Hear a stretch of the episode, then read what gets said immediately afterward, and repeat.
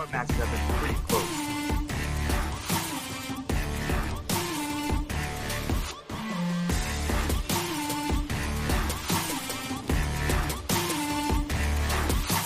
Who's number one?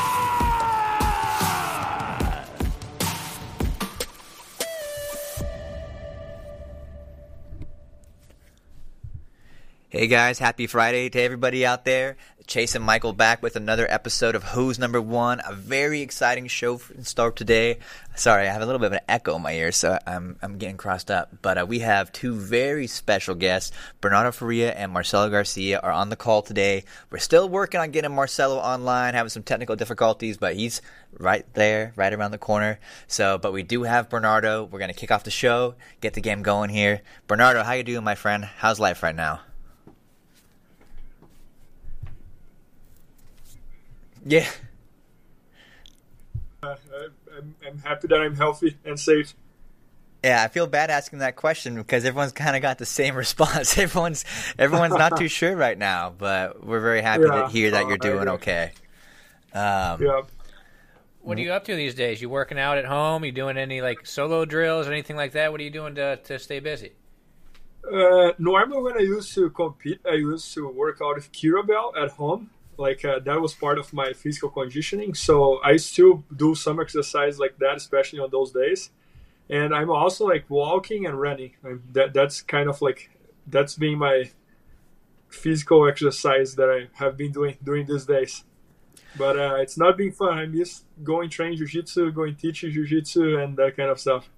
Yeah, I think everyone feels the same way. I know I definitely am really missing the mats these days. Uh, I wanted to ask you, you've made a very successful transition from full-time competitor to having your own academy. You're a big part of BJJ Fanatics. You know, um, let's talk about what that transition was like to running your own school and just sort of um, leaving the competition behind. You know, what what has jiu-jitsu come uh, become for you today? Yeah, so when when Michael and uh, I, I have two business partners on BJJ Fanatics, right? Both called Michael. So when uh, Michael and I started this, I was still competing and doing the the online stuff for BJJ Fanatics, and uh, and coincidence enough, like uh, 2015 was the best year that I ever had in my career, and I was also doing this stuff. So I think was a lot because I took out that heavy plate on the shoulder, you know, like that uh, that jiu-jitsu is all you have in your life, and you gotta win that tournament no matter what. And uh, as I already had uh, like another thing to do, I started competing way more like relaxed and with less pressure than than, before. But at some point, everything started getting very heavy, you know, like and, and I was working a lot online, and I saw that my motivation to compete, to train, started to decrease. So I won the double gold in the worlds in 2015. I competed again in 2016. I got hurt, and then also I got hurt. I made a plan that I'm gonna compete one more year, and I will be done competing. So that was 2017, and I got second in the worlds that year. And then also I finished that world championship. I was like, that's my last one, and uh, and then I as Mike, as both Michaels lived here in Massachusetts, was a much easier transition for me to move to here, open a school over here, and do everything here, than moving somewhere uh, somewhere else. You know, so I ended up coming to Massachusetts, and I'm here since 2017, and uh, loving li- living here. You you brought up your 2015 run, which that was a really amazing when you did double gold at Pans and Worlds that year. Uh, you beat some Yep. really big names. It looks like, I mean, you, you tapped Leandro twice that year. You beat Trans. You beat Tellis. You tapped Erberth with a knee bar. Man, you had a great Twice. run. You beat, yeah, tapped Erberth twice with a knee bar. Were those both from the double under? Yes, both from the over under. And Oh, I uh, see. yeah, I got see to- Marcelo to- Garcia up on our screen over there. Uh, I All Marcelo we got too. him in. You guys too. hey. Hey, yeah. So you that that double under uh, or that over under uh, knee bar that you did, you were just a monster with that thing when you were competing. At one, at, at one point, you were tapping like half your uh, opponents with it. How did you start developing that knee bar from the over under? Like uh, I always used to do over under and half wear. I always felt myself like as the non-talent athlete. So so i- in my view, was always easier to try to master like a couple or few techniques and be really good on that, then trying to learn everything and be average on everything. So I always try to focus on certain techniques. And then over under was one of them. And then I found the submission from there. And I found that submission from there. And I started working and the, I started testing on tournaments. And uh, it was one of my favorite submissions. I think uh, there was a time that I had like 18 matches and I finished 14 with that. So it was really good. So uh, to make a conclusion here, I'm not the type of Marcelo Garcia guy who is good on everything.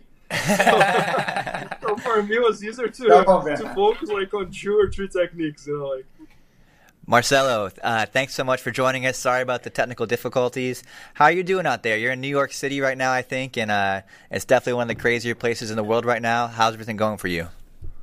Uh, it, it, it's hard. It's hard to talk about New York because we don't know what the future is saying. But when when the governor said he was, he was gonna close everything, I just I just came to Florida. I my family we inside we inside the apartment like for three weeks before we I, we took the kids uh, from the school like uh, two weeks before everything happened because we we we were discussing that thing maybe it was gonna get like kind of bad so we already stuck inside the apartment three weeks before, and then when did three weeks, and then the governor said he was to close, we like, we can't, we can't stay here like a couple more months. It would be terrible. And I just drove to Florida. I, I have I have Liborio here. He, he helped me out with a house over here, so I'm I'm just stuck in the house. But better than the apartment, I can't complain. You down yeah. there with Liborio? You said. yeah.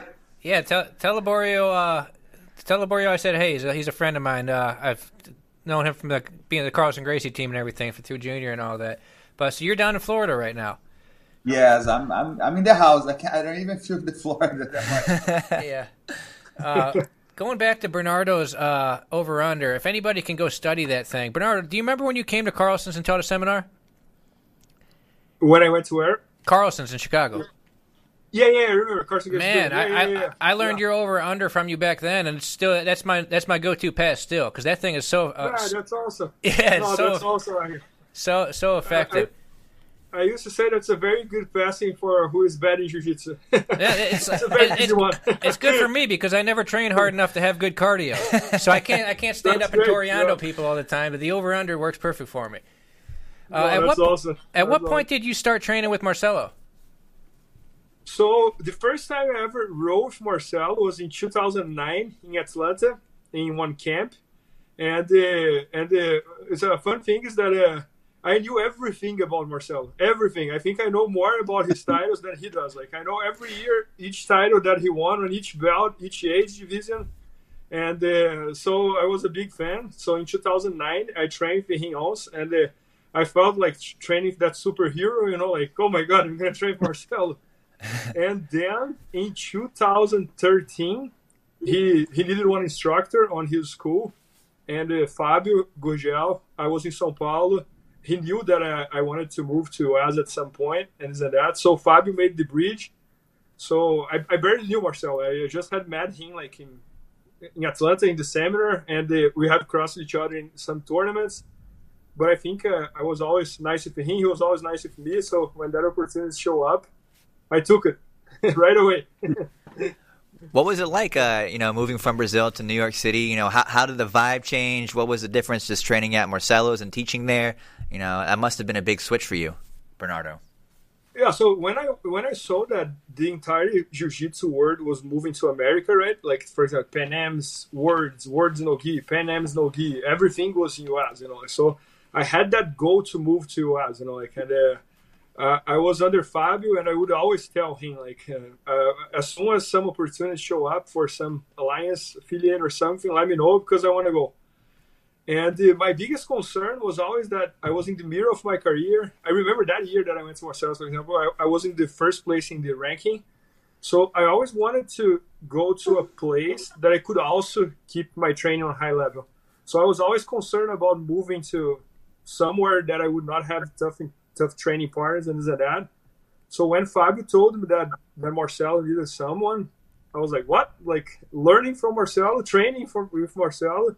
I knew that over there there were a lot of like very tough kids as well, which like Mateus Diniz was brown belt, Satav was purple belt.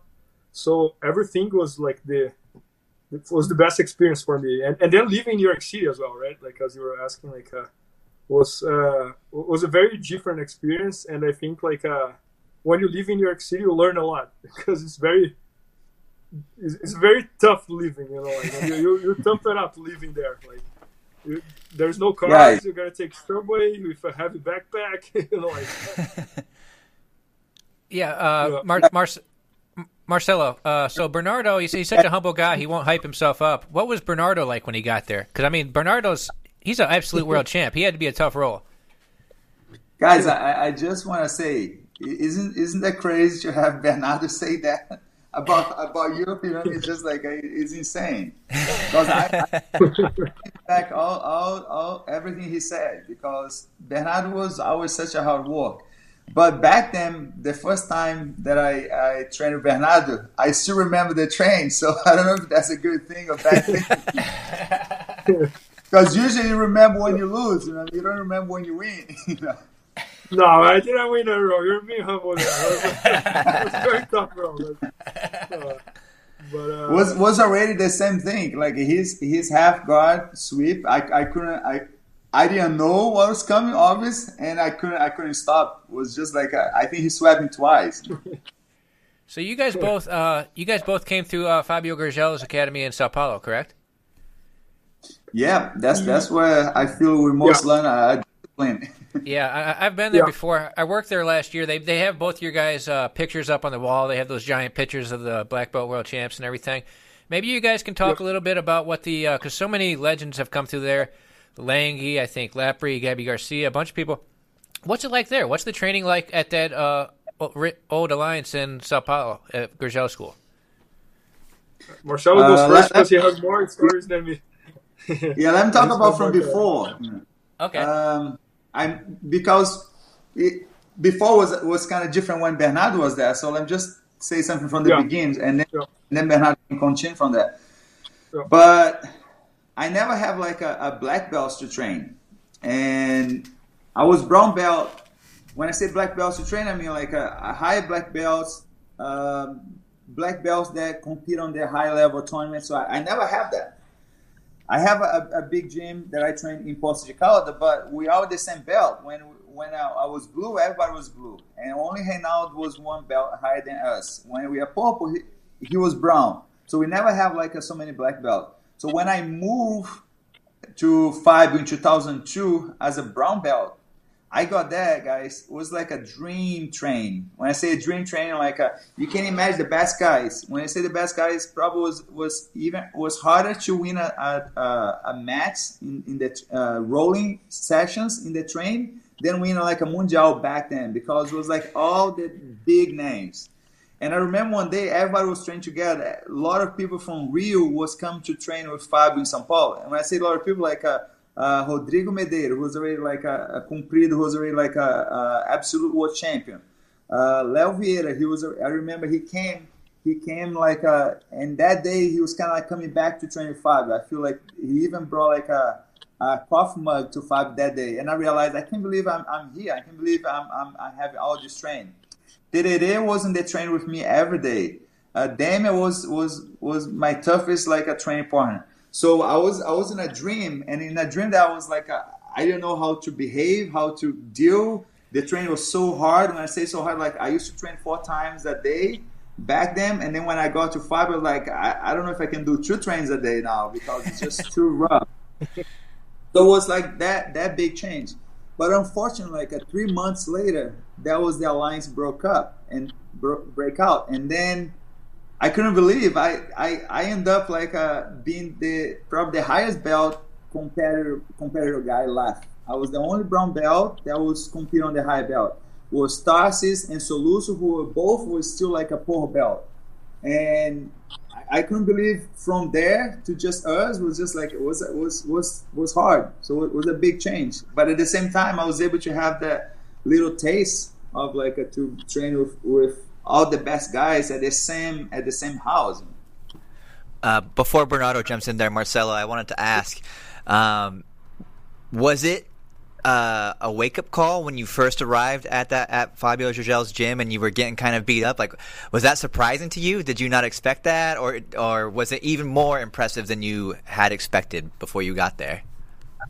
Was was always wake up call. Every time I train with Leozinho, Comprido, Tererê, I remember because I used to come visit my, my wife. She was always like a, a, student of Fabio, and because she's from São Paulo, every time we go into São Paulo, I, she was, she used to take me to train at Fabio.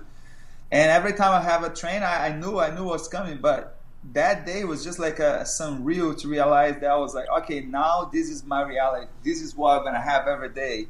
And even with stuff, it was something that I, I always wish. And you, you cannot ask for more when you when you just wish to have like a at least at least like a good number of people to train.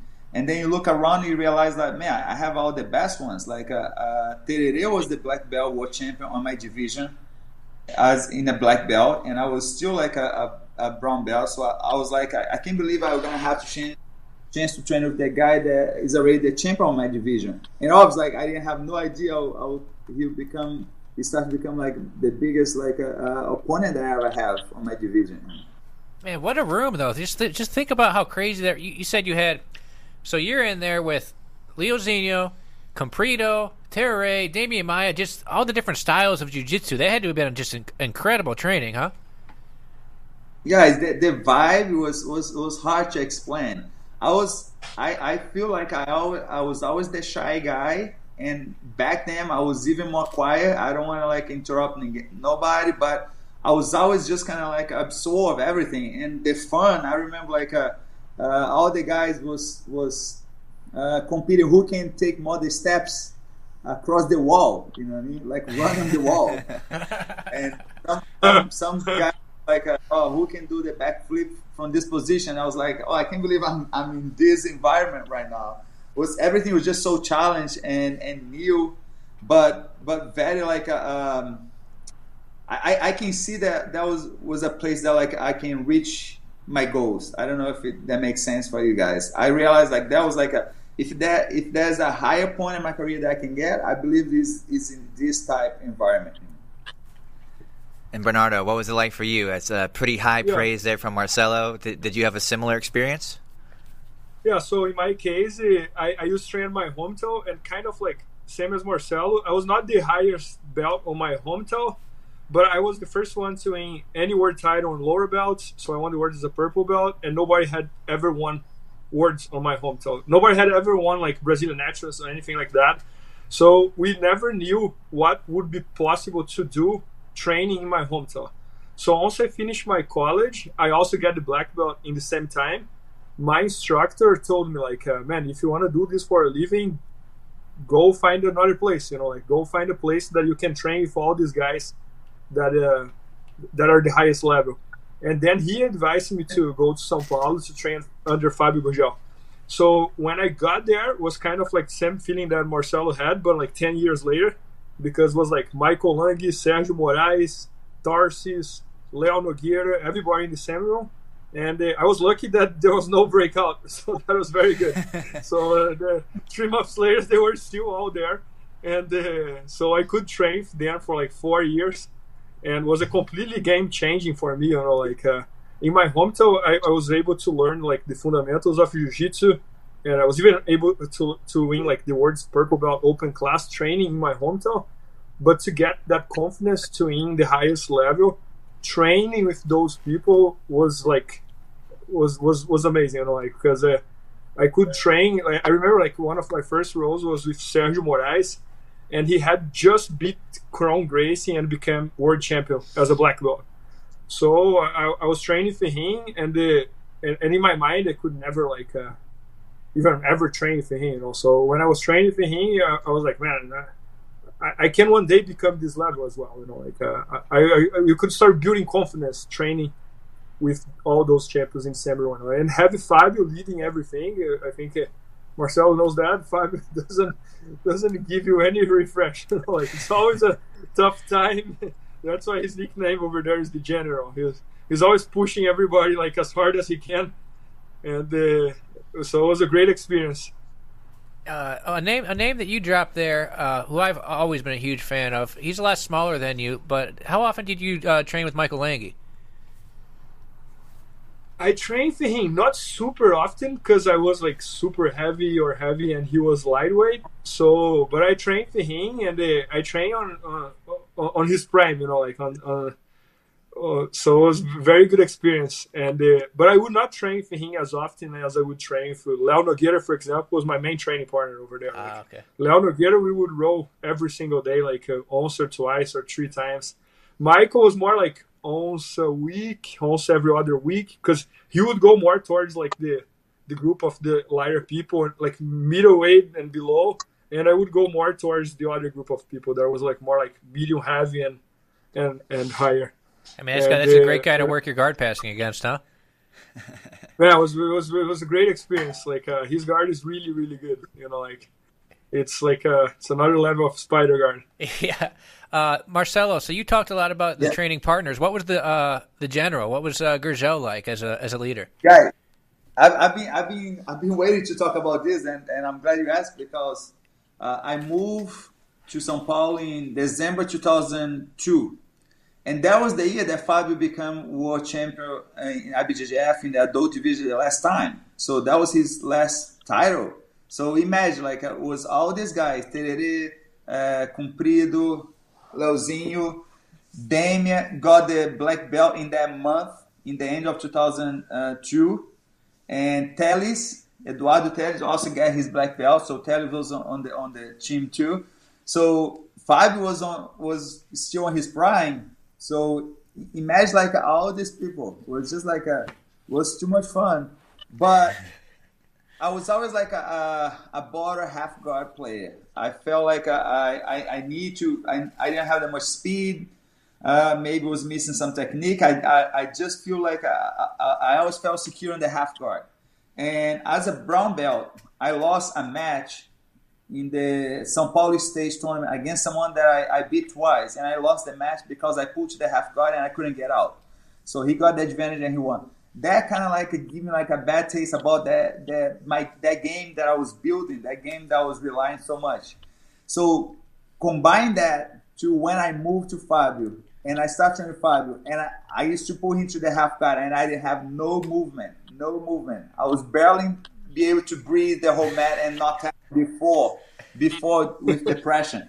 So combine those two things so it make me think like I, I, I need to I need to improve my game. I need to I need to move on. So Fabio was a, was a big like a, a part of like a change and and, and develop like a more options from from the guard because was was was pretty rough to be underneath if you guys could narrow down like a, a, piece of strategy or advice that Fabio gave you, um, what would that be? I know he's a very intellectual guy. He's a very uh, smart uh, strategist when it comes to game plans. Did he give you any tips uh, that directly helps you win matches or, or tournaments?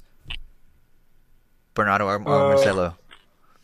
Did I go, Ben? Yeah, yeah. I think in my case was was uh, was a, was a lot of things, but uh, what always comes to my mind from Fabio is like uh was more the psychology side, you know, like so I remember you, you could come to him and say like, mm, I'm worried about my shoulder, that it's little injured and I'm gonna compete on Saturday.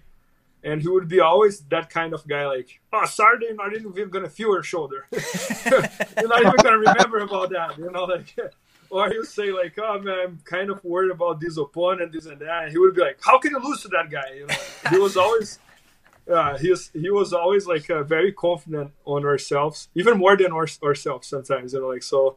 That's kind of like the first memory that I I had. But of course, that like even like uh, talking more about techniques, he's really, really, really good everywhere in jiu-jitsu. You know, so he he he's not that type of guy like that only knows what he practices. No, he, he has one overview of jiu-jitsu that's incredible.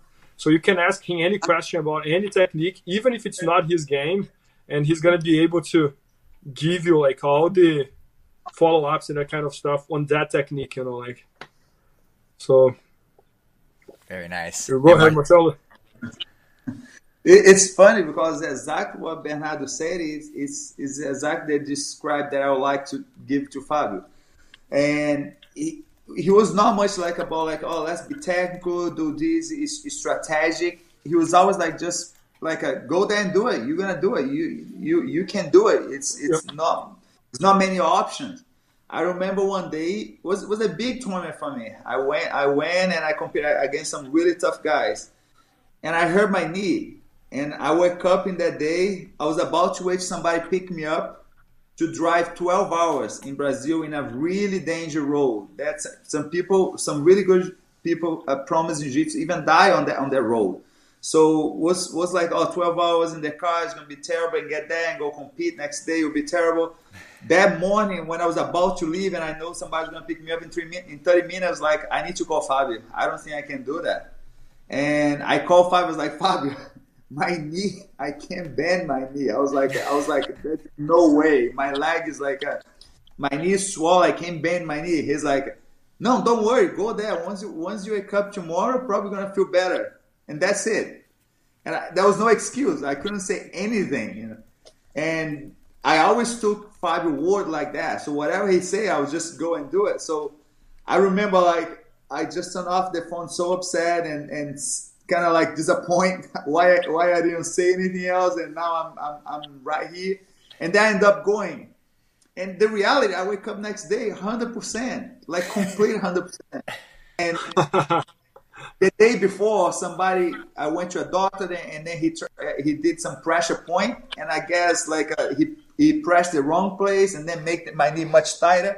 And then the next day, I was hundred percent. And many times, many times, and obviously, like, and just to add up, I end up having a great result that tournament. I I, I compete and I won a big absolute weight and division that day. So that was kind of like a was a no gi, and that was like a, a a little bit of like a, a, bridge from everything that I went to Abu Dhabi. So combined to all this, I, I think that's part of, of, my career. But many times that I felt like a doubter myself. Fabio was I was I was just looking to Fab and, and wait till he tell me like, no, you're okay, you don't have to do it. He was always like, no, don't worry, you'll be fine, just go and do it. So he never give that that kind of like a um, a quitting option. I don't know if because we all quit. We all sometimes we quit in the in the train. We tap. We get tired. But he was always kind of like a just don't give him the option. And and I I learned and I and I got so used to that from him that many times I was in a rolling. I was in a match. Then when I heard his voice, everything changed. I was like, okay, I can't stay here I'm about to giving up this position. Then I heard his voice. Okay, I, am not allowed to to giving up this position. That was kind of like the, the feeling that he always gave it to me. So he never like a um, he never let me the option to like a, to to quit. He, he always knew. He always believed on us more than than we do. Uh, you said that you sort of bailed on your uh, half guard that you used to use because Fabio would smash you, correct? And, Not just smash, I couldn't move. You know? no and to do a move, to do a move that you don't have no sequence, there's not even like a, a attempt. I didn't have no attempt. It's just it's something that doesn't work for me. Like if I go to a position and I cannot get out of that, next time I don't go there anymore. I have to I have to move on. And I think took maybe two weeks, two weeks, and I was like, okay, I'm done. I can't, I can't, I can't stay here. You know? Did Did that lead to you developing your uh, X guard and single leg X guard uh, systems that you ended up being so successful with? Uh, probably, but obviously took some time. But probably was something that I was already doing a little bit before, and and then I start to get so attached to the half guard, and I kind of give up things that I did before. But then when I realized the half guard was not much option, I start to pull those moves that I did before and together with the all the variation, new techniques that I used to heard from Fabio. But I don't know if you guys ever heard about this. Uh, Fabio was always like a legend, you know, even before us get a black belt, way before, right? And one day I saw Fabio in the TV showing like a, a he was just like demonstrate some technique with Léo Vieira in a, in a live TV, a big, big TV show in Brazil. And he did like some judo throw. He crossed the arm, he grabbed the belt, and then he did like a, some tomoe nage. I don't know exactly how they call it in, in, in, judo, but it was pretty much something like that. And that day, I started doing one of my favorite sweep because I realized, okay, if you cross the arm on your feet and you grab the belt and then you put your feet in between, you can you can sweep from the same side that you control the arm. And I realized, okay, I can do that from from from from my butt. I can do the same thing from sitting down. And I started doing that. I, I and I realized I learned the move, but obviously, like later I realized I can do the half guard too. So I forget this move, and I guess combined with that, what I saw Fabio doing the TV, maybe like a seven, eight years before, and then realized that I cannot do the half guard. I start to bring all this together, stuff that like I didn't do before, and stuff that Fabio didn't let me do it now, and stuff that I was I was learning from him new. So it's just like it's a, it's a long story. It's, it's things that like uh, uh, really makes you feel like a, what what a what a good thing to be able what what a um, what a great people that you're able to to have around you, you know.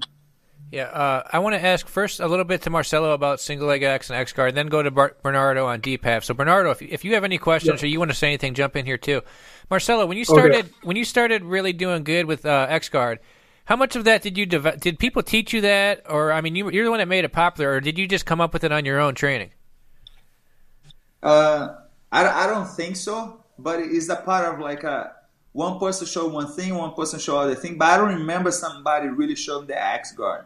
But back then, from the half guard, there was a imagine in a deep half guard and you just stand up with the person leg on top of the shoulder. So that was like a, a very common uh, sweep. Common sweep, I mean, that was kind of the new move. And for example, Demian was my biggest training partner. We we uh, we kind of like uh, growing up in the belts together, so we always trained together in, in that time. And he used to be great on that sweep, and they um, they used to call that sweep like uh, throwing on, on the garbage because you just put over the shoulder and just and just throw. And I realized like from that sweep, when I would stand up, sometimes I start losing, then sometimes I pull back, and I think that was the time that I started doing the the X guard. And long long story, but like, uh, and now Demian just put some old fights of me that I have no idea.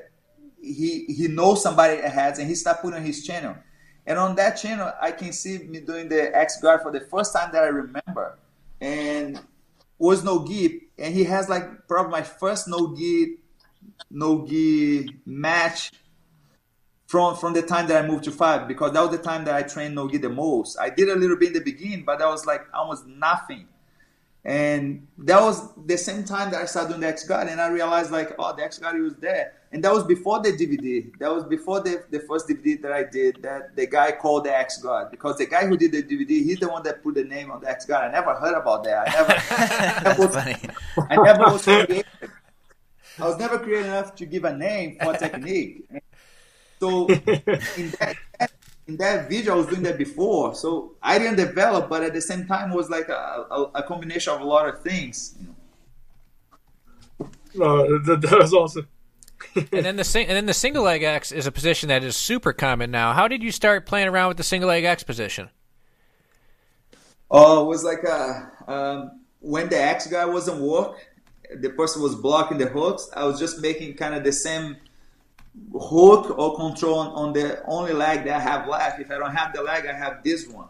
So probably a little bit from from from my my developer, but it's not something that one day I wake up and I was like, okay, I I, I figured out I'm gonna do this one leg X guard. Was just like a one position that someone show you, another position that you're already doing, and then something breaks and doesn't work, and then you have to kind of like rely on something, and then you start to doing something that is working for now. And sometimes you're never gonna do it again, but then realize like, uh, okay, it's it's work and then you continue to do it. Was was kind of in the same time problem, but probably was like uh, after maybe the first Abu Dhabi. I think I don't think I did that on the first Abu Dhabi, for example. Bernardo, what's it like when uh, Yeah. Marcelo gets you in single leg X? How hard is it to, to avoid getting Uh, swept? Um, I remember when I was training for Marcelo and you were That- putting that- me in that the was X the square one leg X. No, I, I, I can tell you my strategy. What I would try to do is while I was in the one leg square or square, I would try to set up a way that when he sweeps me, I can find something because in my mind I was already swept. You know, when I got there, I was like, okay, he already got it. Now let at least adjust something here to make sure when he gets a sweep, he's not on his pass, for example. You know, like because one thing that Marcelo does that's very very special, like all his techniques is very very well connected. So when he gets the sweep, it's not like he gets the sweep and the, oh now let me think what I'm gonna do. No, when he gets the sweep, he's already on his favorite pass or he's already in the guillotine, or he's already in the crucifix, or anything like that. You know, so everything is so well connected that. Uh, and another thing as well, like that, I think it's very special about Marcellus. That I think everybody would agree with that.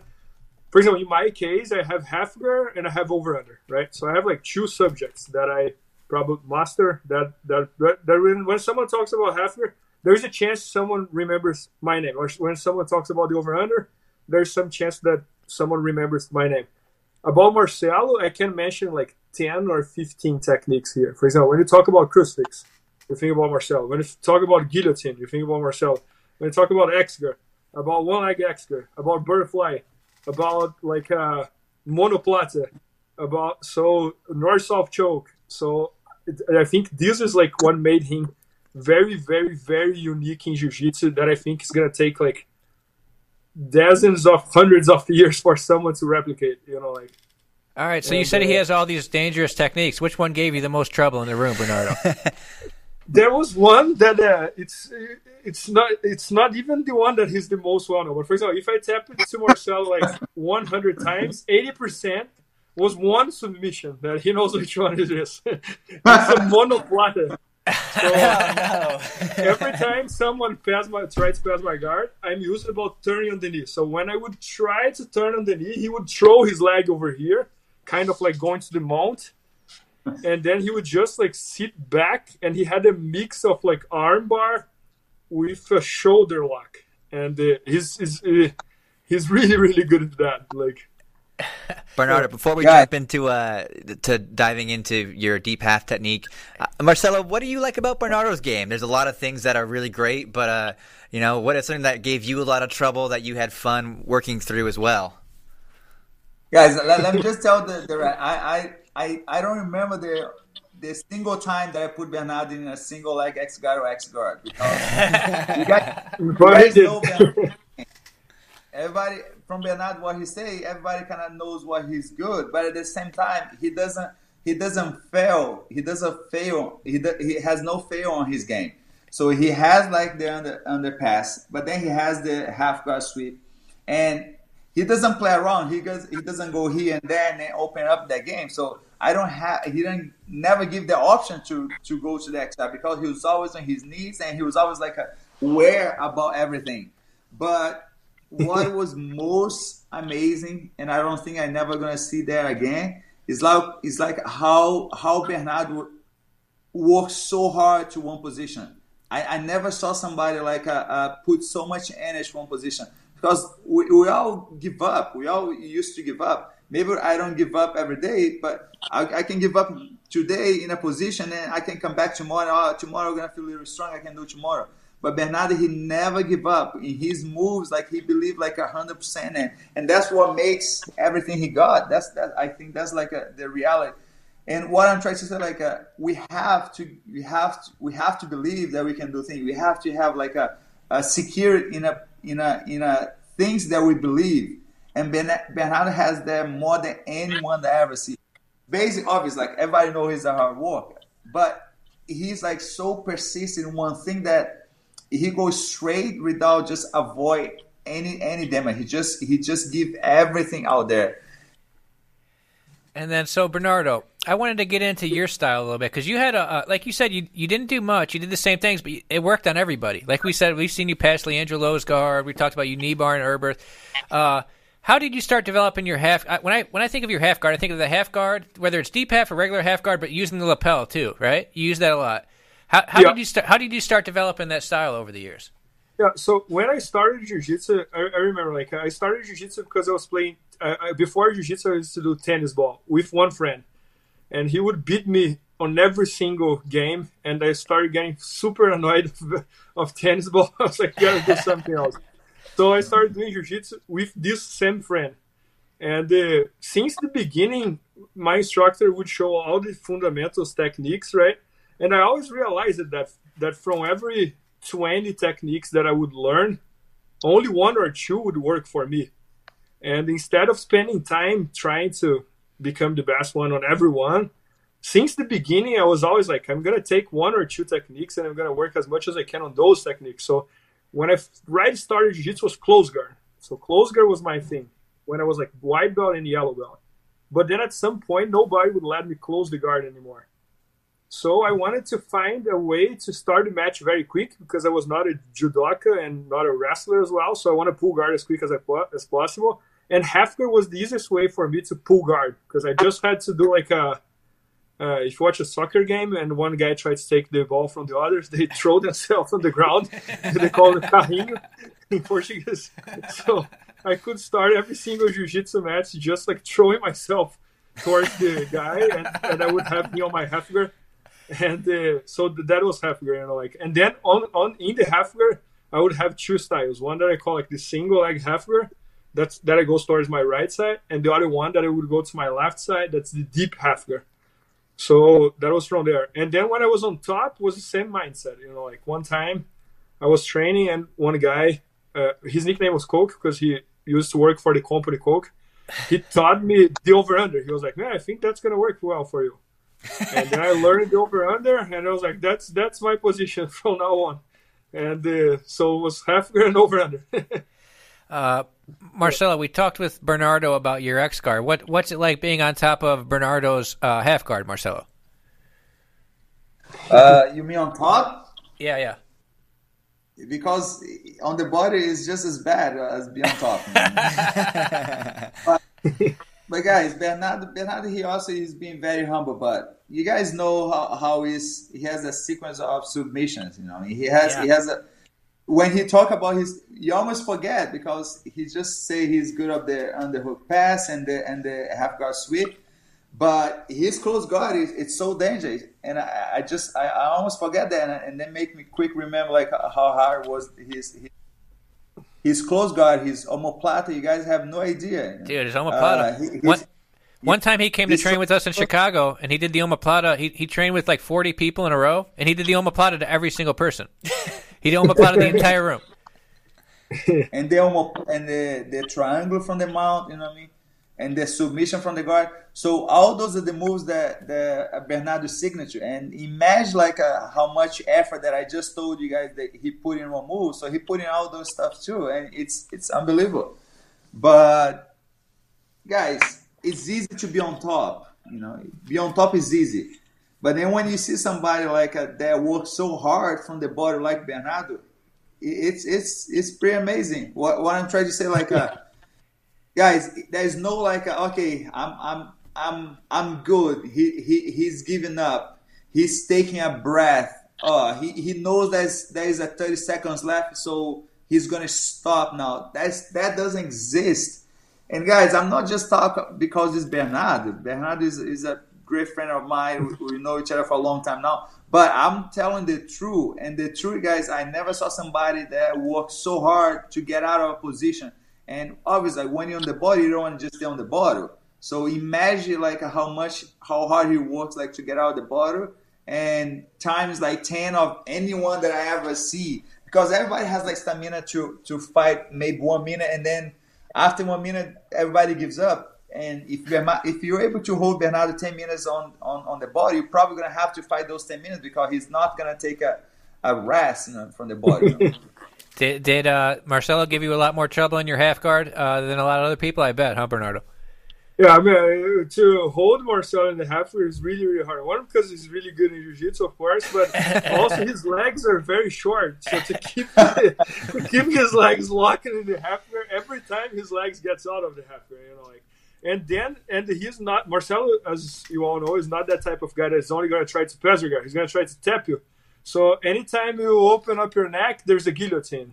If you do anything wrong, there is a the omoplata. There is there is like hundreds of options. So it was was was, was a great training for me always. You know, like and uh, and even though Marcelo is middleweight, every time he would see me on the mat, he would call me to row.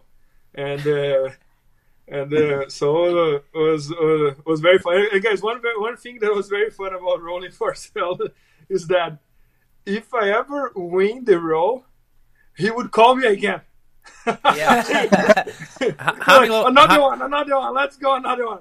Ha- And, Hamilo was on. Hamilo was on here last week. He calls that double dipping. He said he says if somebody Yeah. beats you or does good, and then you get, you get him again into double dip. That's what he calls it. no, and, uh, and for example, I was at his school, right? So, and, and I was considering myself his student, so I would never call him, right?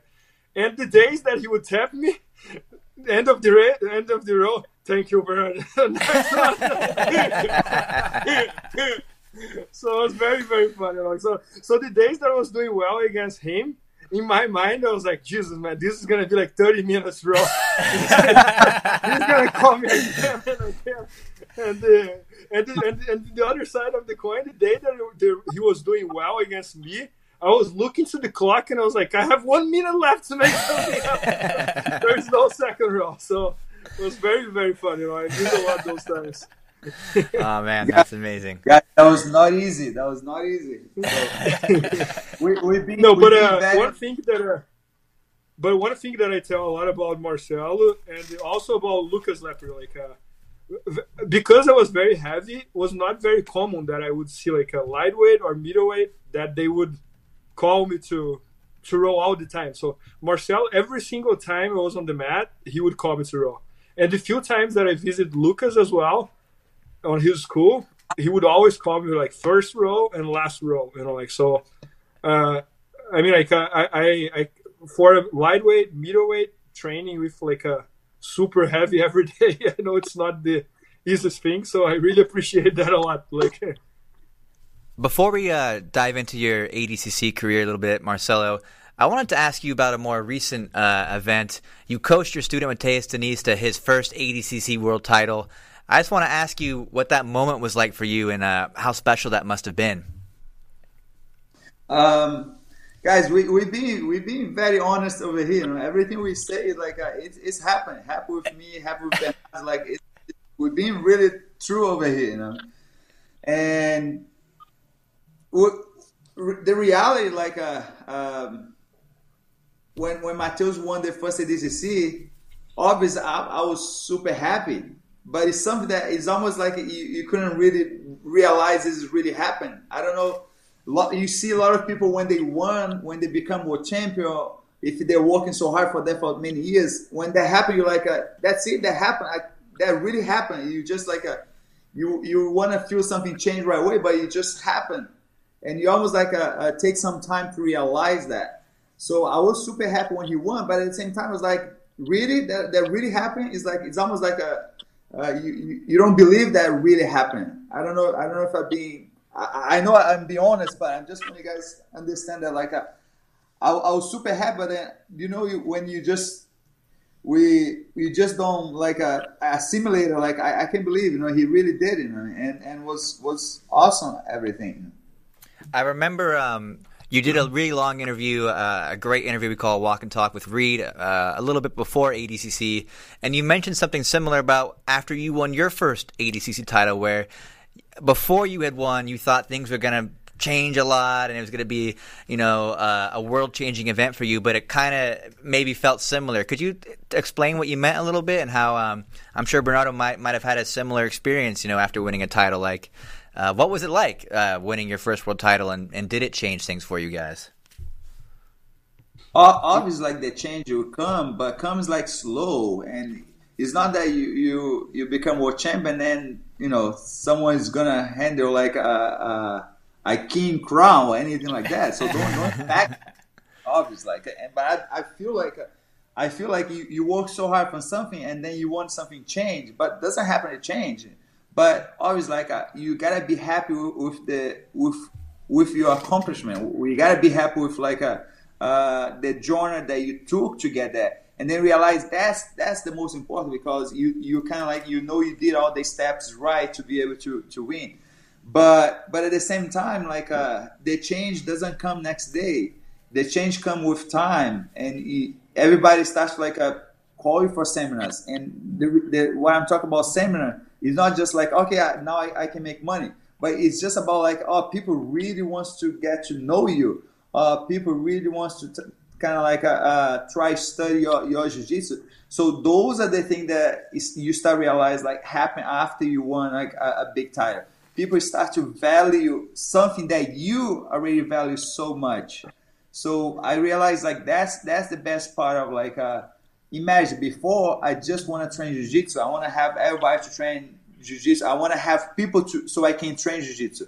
So once you you kind of win the world title or, or any big championship, people start to want to train with you and not just you want to train with them. So make things like so much easier. Like oh, I can have jiu-jitsu all the time because everywhere I go, people will be happy to train with me. I don't have I don't have as a blue belt. I don't have to go pick up somebody in the house to come train with me anymore. I don't have to keep calling people to come train with me anymore. So those are the things that like uh, changed the most after I, I won the first world title. Like uh, people start to believe on, on, on, my work. People start to value like uh, my time that I put on jiu-jitsu.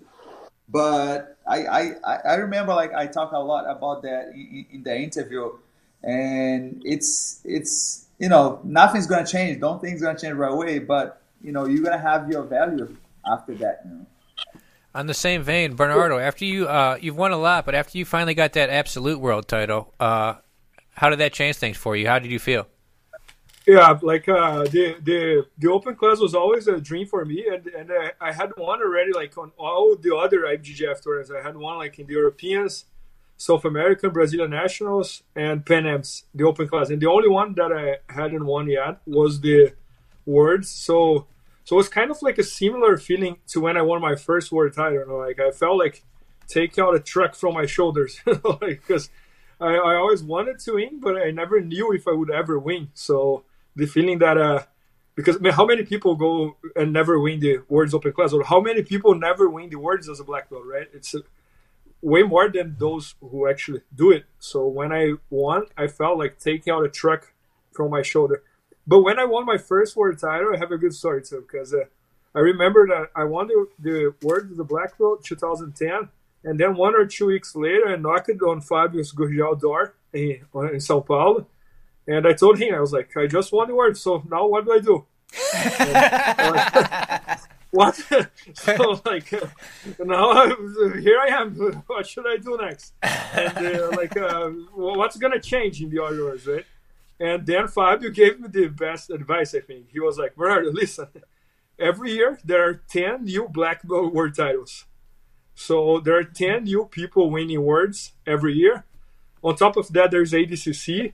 So now you gotta take what you did this year and be consistent and do that again and again and again and again, and you're gonna be very, very well organized.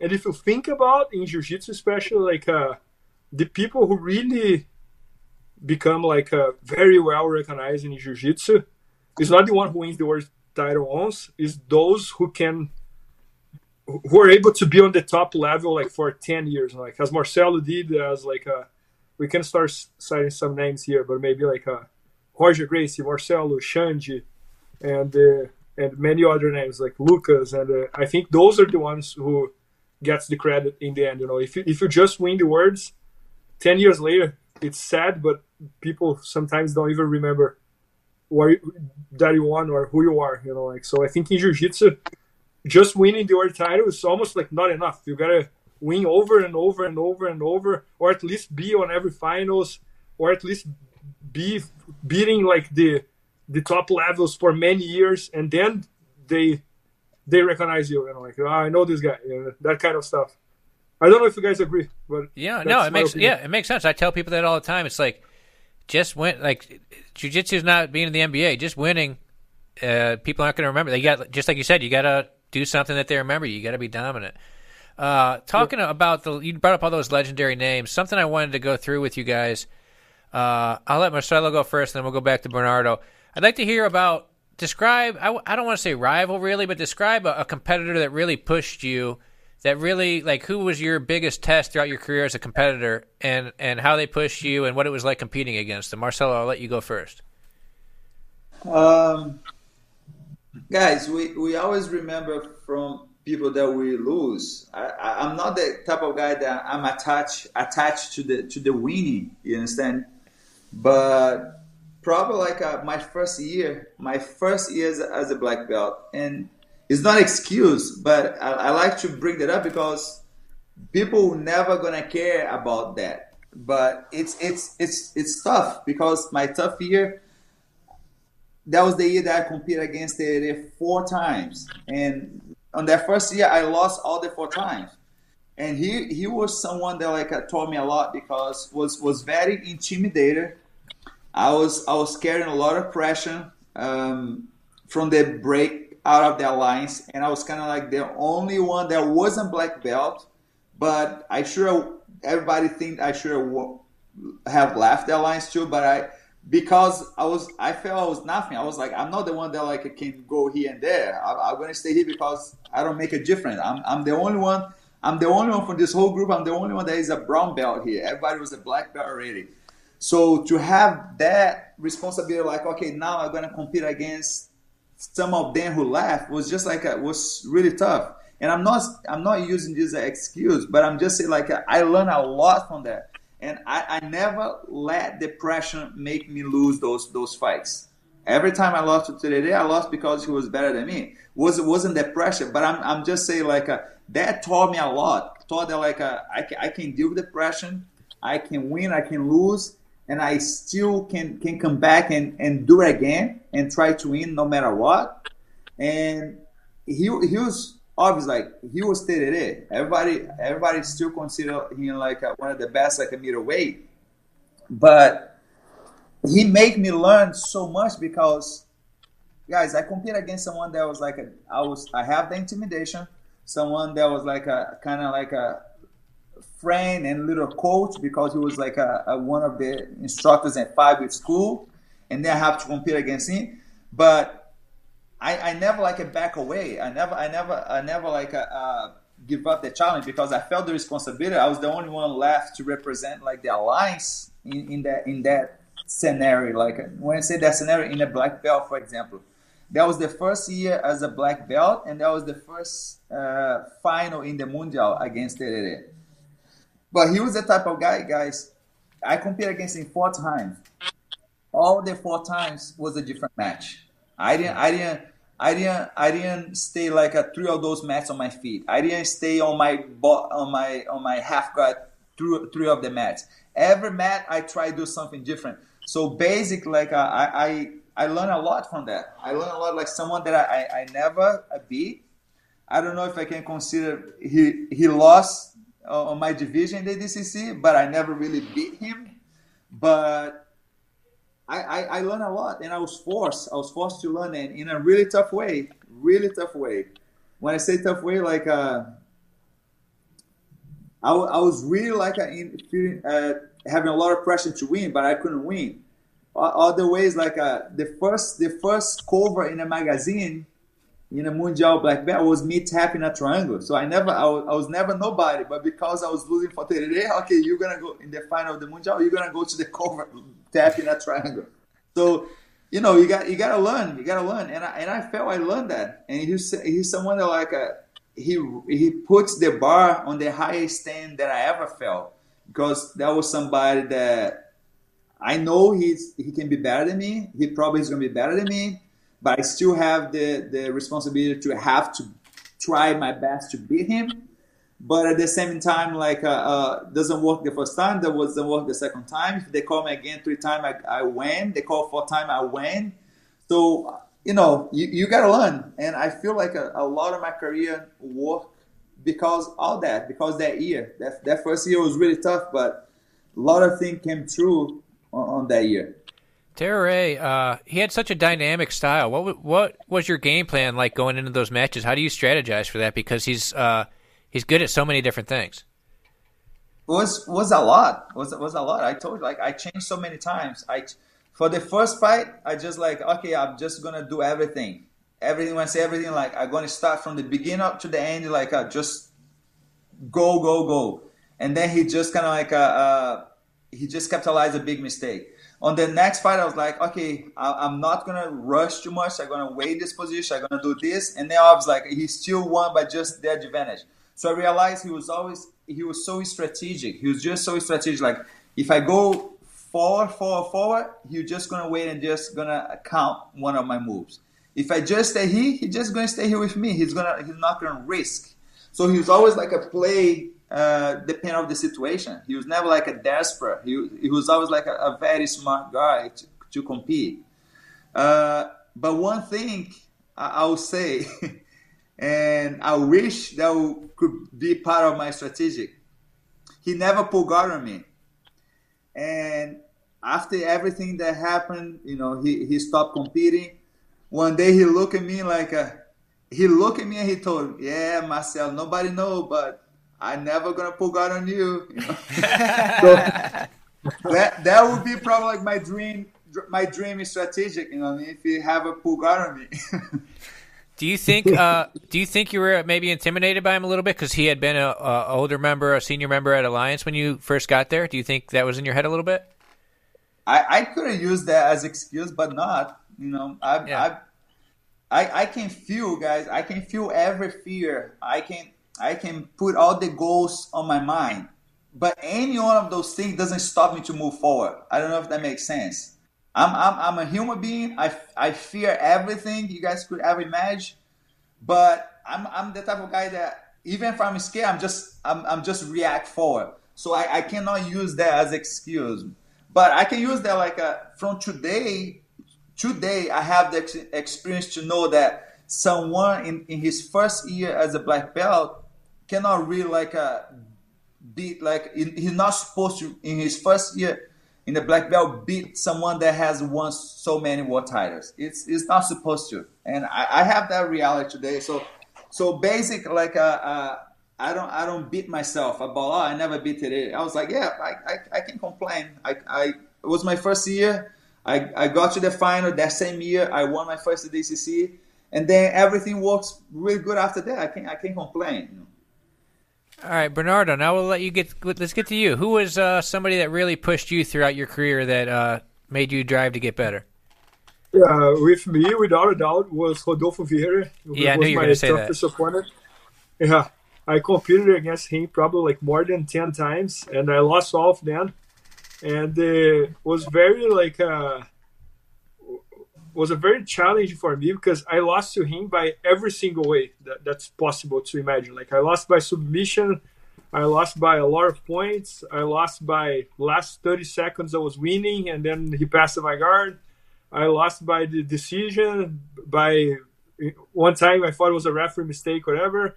I, I, I again, like uh, I was smashed by a lot of times. He tapped me a bunch of times. So, so but I always had that feeling that okay, next time I'm gonna win, like because because this one was close. And then even when he would tap me, I would always get out of the match feeling like if I had done this different next time, I can do better. So I think. Uh, well, nowadays I'm thankful that I compete against him so much because I think I learned so much through the match, and that pushed me to train so hard, but so hard that uh, that then 2015 became my best year in my career. You know, like so I think was all that experience accumulated that uh, so.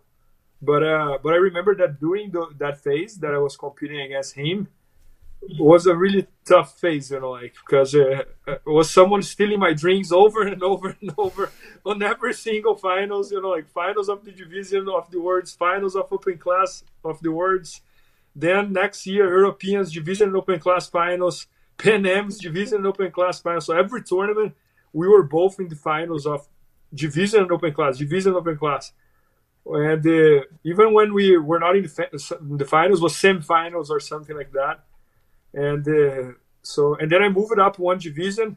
One year later, he moved up one division as well. So I was like, Jesus Christ! and, uh, so was Rodolfo's Yeah, obviously he, he's a mon- he's a total monster. When Buchecha was on here a couple weeks ago, he said he won't even let Rodolfo demonstrate a technique on him because his pressure is is so strong. what, what's the what's the pressure like of Rodolfo Vieira? yeah, like uh, it's uh, it's undescribable. Like uh, everyone should roll with him. In the same way that I, I said everybody should roll with Marcelo, that's a should be part of everybody's jiu-jitsu journey. Everybody should pull Rodolfo to the half and let him put a pressure in your face also. I don't like that. So I don't like that what I'm idea. I think you told me when I was in Boston. Uh, I think this was when I was in Boston uh, that uh, you said that sometimes it felt like he was going to literally like going to break your neck when from his pressure. I felt it would break my joint here, like Your jaw. My uh, uh, yeah, my jaw. Yeah, and uh, and I would not open the guard anyways. Open the half guard, but but uh, was was really really tough. I really felt like my jaw is gonna break. I'm I'm sure like it it's about to break. Like it was so much pressure that it's even hard to describe. Guys, And, uh, you've you've both uh, conquered some of the biggest titles in the world multiple times over, but I wanted to ask if there's any specific win that stands out the most. Like when you think about the best day of your career, do you guys have a match that that stands out to you? Uh, Marcelo, I'll let you answer that one first. Um,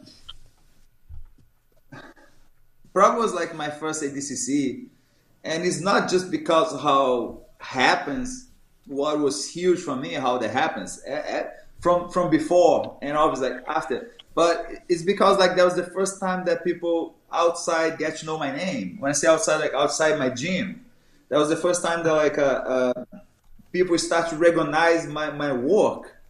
Because until that people knows like oh he's he, he's working really hard. But I was like nobody knows if he's gonna make or not. And that was the same feeling that I have to I don't know if I'm gonna make or not. But then that was the first time that people look at me and start to kind of like a look up for me. Like a, I remember there was a, a Japanese that came train with me like in two weeks later. Just came to São Paulo just to train with me so that was kind of like the, the that's why I feel like that ADCC was huge for me. And probably if, if I'm gonna say, and I, I don't like to bring that up because I, I love Shaolin. He's he's he's a, great friend of mine. But probably was just Shaolin because that that fight because that was kind of like a how that was probably like a a lot of people thought he was the one that probably was to win that, that year. And for me, I felt like, okay, this is going to be the toughest match because I just have competed against Hanzo and won. So make me feel like, uh, okay, if I can beat the next one, what is Shaolin, I'm done. I'm, I, I can win the final. It would be, it would be, it would be like uh, uh, done. So I, I knew that was probably going to be the, the final. I, I believe, and the way that was was too quick. I wasn't able to even assimilate how that happened. I didn't believe he was he was asleep on that choke. So things like that, you know. And I don't know. I don't know if it makes sense. And I, I think I, I told that before to to Flo Grappling. Like uh, when I stand up and I and obviously like he was still sleeping. I, I I felt I did something that like I wasn't supposed to do it. I wasn't supposed to win that tournament. So it's like a why why you why you submit him? You you you still like a uh, almost a brown belt. You just got a black belt. So just such a, a crazy feeling on, on the mat. And and obviously like everybody was kind of shocked, I guess, with someone that nobody knows and win and, and be able to finish the guy who who who was the guy who's supposed to be the champion. But then when I came close to ev- everybody from the gym that came to watch me, and there, there I realized, okay, you guys are happy. You guys, I, I'm fine. I didn't do anything wrong. You know? But it's not, it's not just because Shaolin, because I don't want to bring that up. But it's just because like that moment, that was the moment that kind of like things changed. That's the moment that people start looking at me and like, uh, okay, your all your hard work now has paid off. So was was was was huge for me like that day. It was not just the fight, but probably that was the final, I believe. I don't I don't know if you guys know, but uh, on the other side, I, I compete against Otto Awesome, who is a, Yes. a great wrestler. But people that didn't know him that much. But he beat Tererê and uh, and he beat like a Daniel Moraes, who has beat Tererê on, on the on the on the trials of the ADCC, and Shaolin has beat it twice in the in the years before in, in the in the gi. So it was like a so was was was huge to, to me be able to go against Shaolin that day. And guys, he's he's the youngest black belt I ever know to win the, the world title. I don't know if you guys know all the, the details, but to me, growing up to see everything he has done and and on that mat to be able to go against him and things happen the way it was like a it's it's does, doesn't doesn't like a, uh, also make sense on my mind. You know what I mean? All right, Bernardo, your biggest win in your career. What do you think? You know, like the, there, it's hard to point one. You know, like, for example, when I won the purple belt open class of the Worlds, living in my hometown and not knowing if that was possible or not was I have in my mind like uh, even until today, like I didn't believe, you know, like and. Uh, and the, and the, the open class was one day before the division. The open class was Saturday and division was on Sunday. So I, I, I didn't even sleep that day. And then next day I lost in the finals of my division and I did like 11 matches.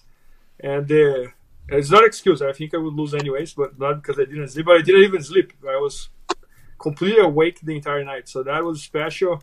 Then when I won my first world title, then uh, when I won my Pan Am's double gold first time as well, in the finals of the open class, was against one opponent that you would always use to beat me. That was Braga Neto, and uh, and I used the omoplata that we were talking about. So he was really good passing half guard, and then 40 seconds left. Oh, it's good that Marcelo's here because this story is good too. So I was I was. I was in the Pan Am's and uh, I was competing against Braga Neto, and he had beat me four times before and was the finals of the open class of the Pan Am's.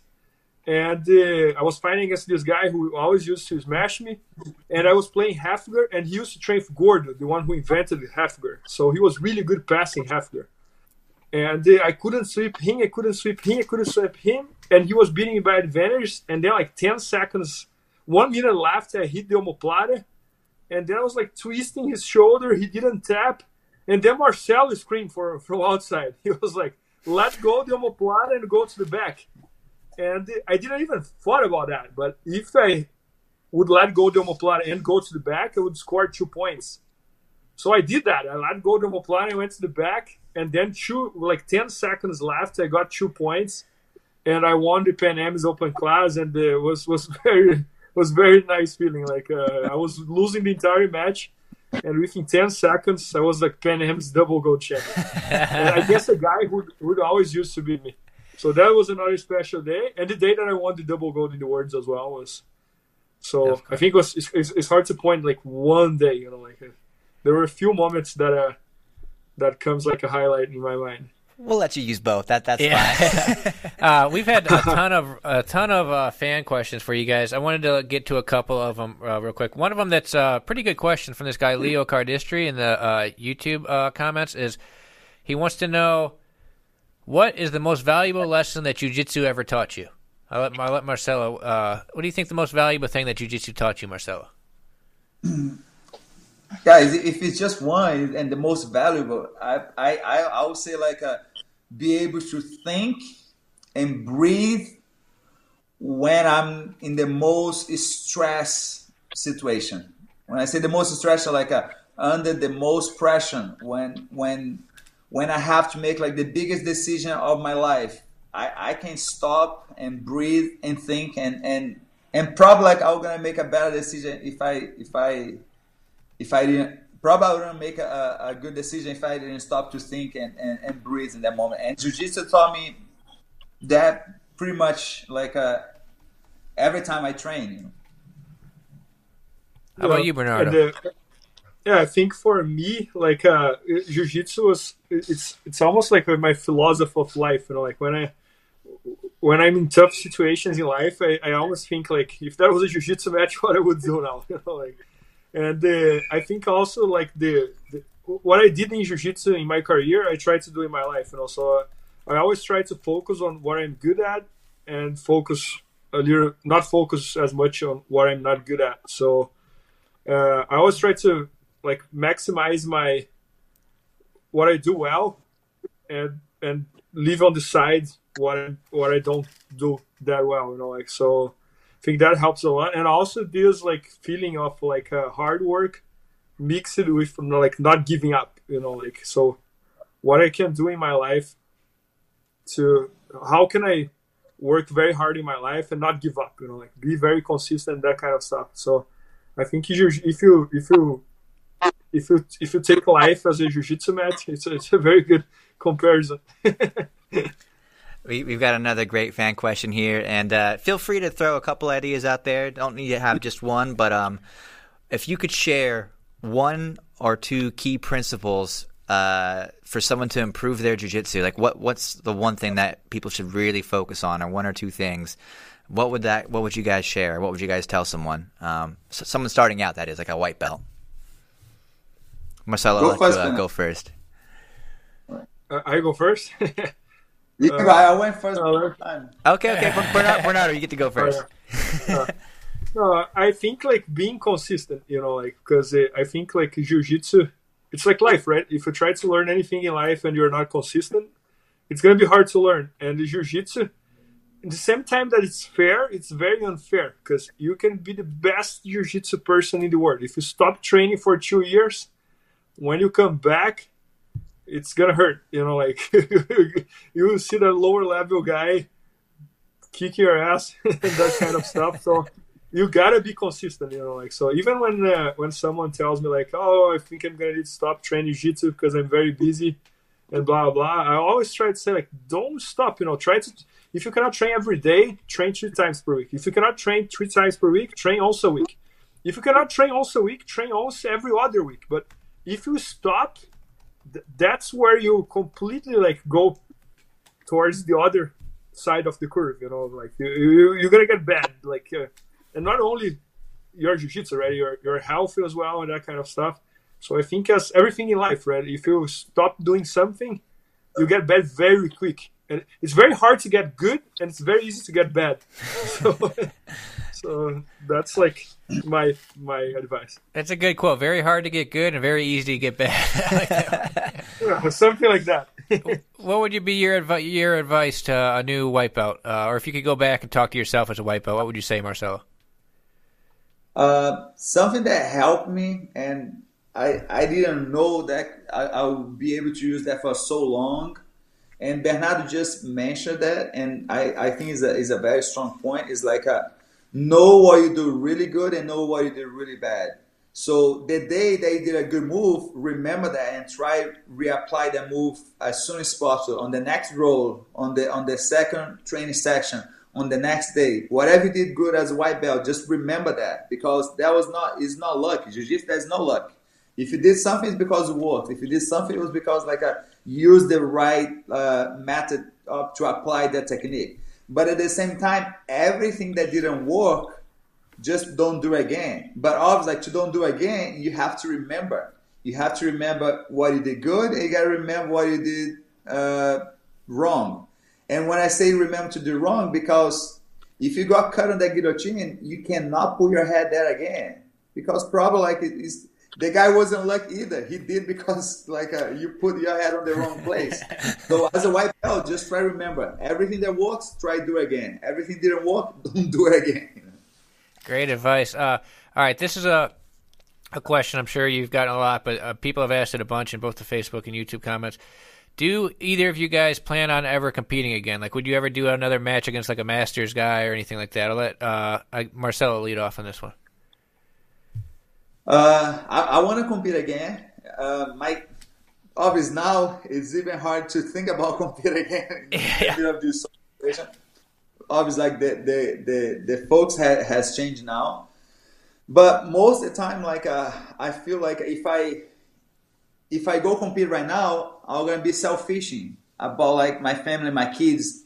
I'll feel like I'm gonna be taking my time off from then. When I say take, take my time off, like it's not just on the weekend that I will there compete, and my wife feel like, oh, you can rest, you're gonna compete tomorrow. No, it's about that day that I will come home. I'm gonna be super tired because I'm training really hard, and maybe I don't wanna play with my kids on that day. Uh, the day that like I feel like, oh, I cannot do this with my kids because I have to train one more time today. So if I'm gonna compete right now, probably I'm gonna be selfish and don't spend that much time with my kids.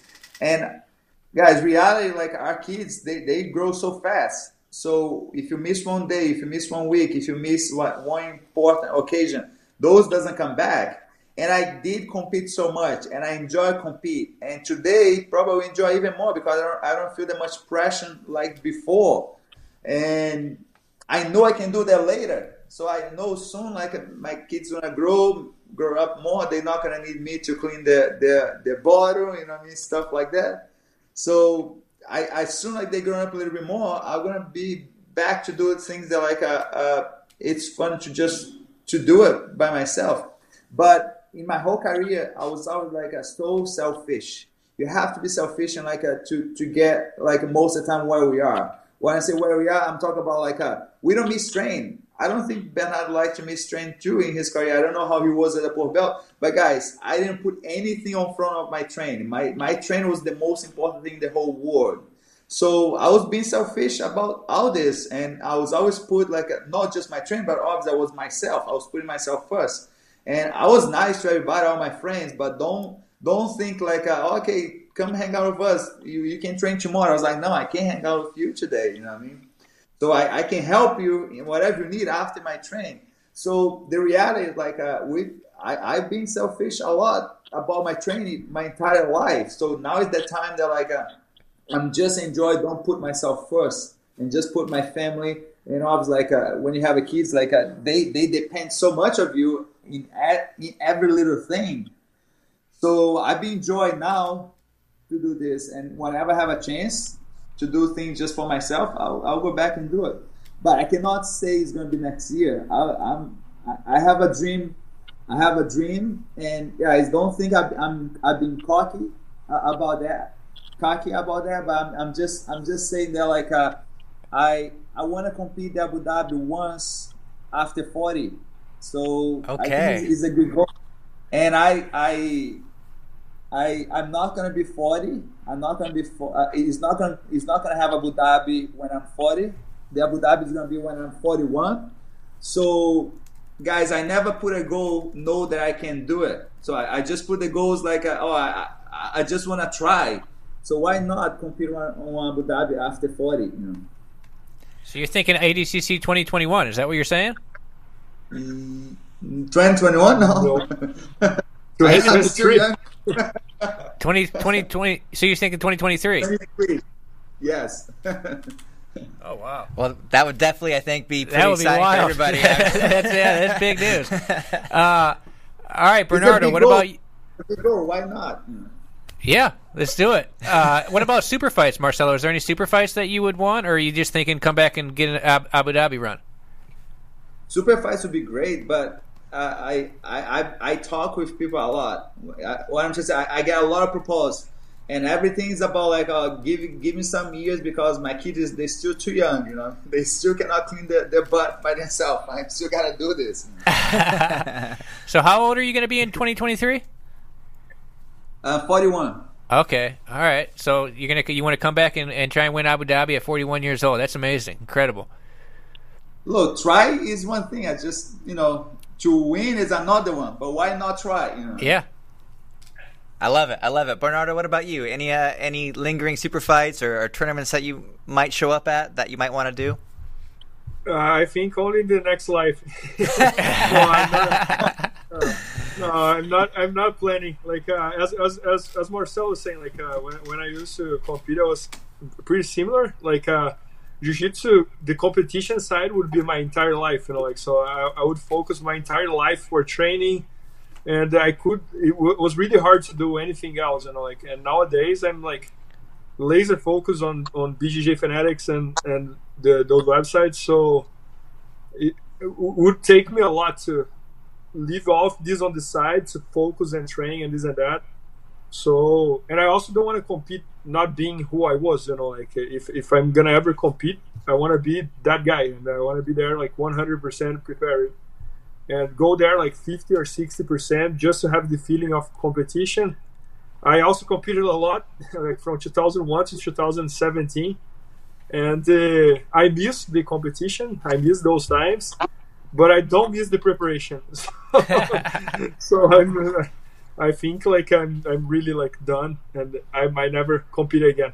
Even though I, I wish I, I wish I could press a click, and I mean the day of the tournament I trained very hard for like six months, and. Uh, but it's impossible to do that, and uh, I don't. I'm not gonna have the time and the focus to do what has to be done to be there. So, all right, uh, man, amazing interview with you guys. I, I, feel like there's so many fan questions that that were good. We didn't have time to get to. There's so much more we could have talked about. I think we got to do this again sometime. this is uh, maybe our best interview yet, guys. Thank you so much. This was so much fun with both of you. Thanks so much, Marcelo and Bernardo, for calling in. Thank you. Thanks so much, Michael Jason. Do you guys have Guys, thank you. any messages Talk for your about- fans out there? Anything you want to say before we log off? guys just through this tough situation i just want everybody just to stay strong when i say strong is like a uh obviously like a, some some people like is doing good some some some people is doing worse.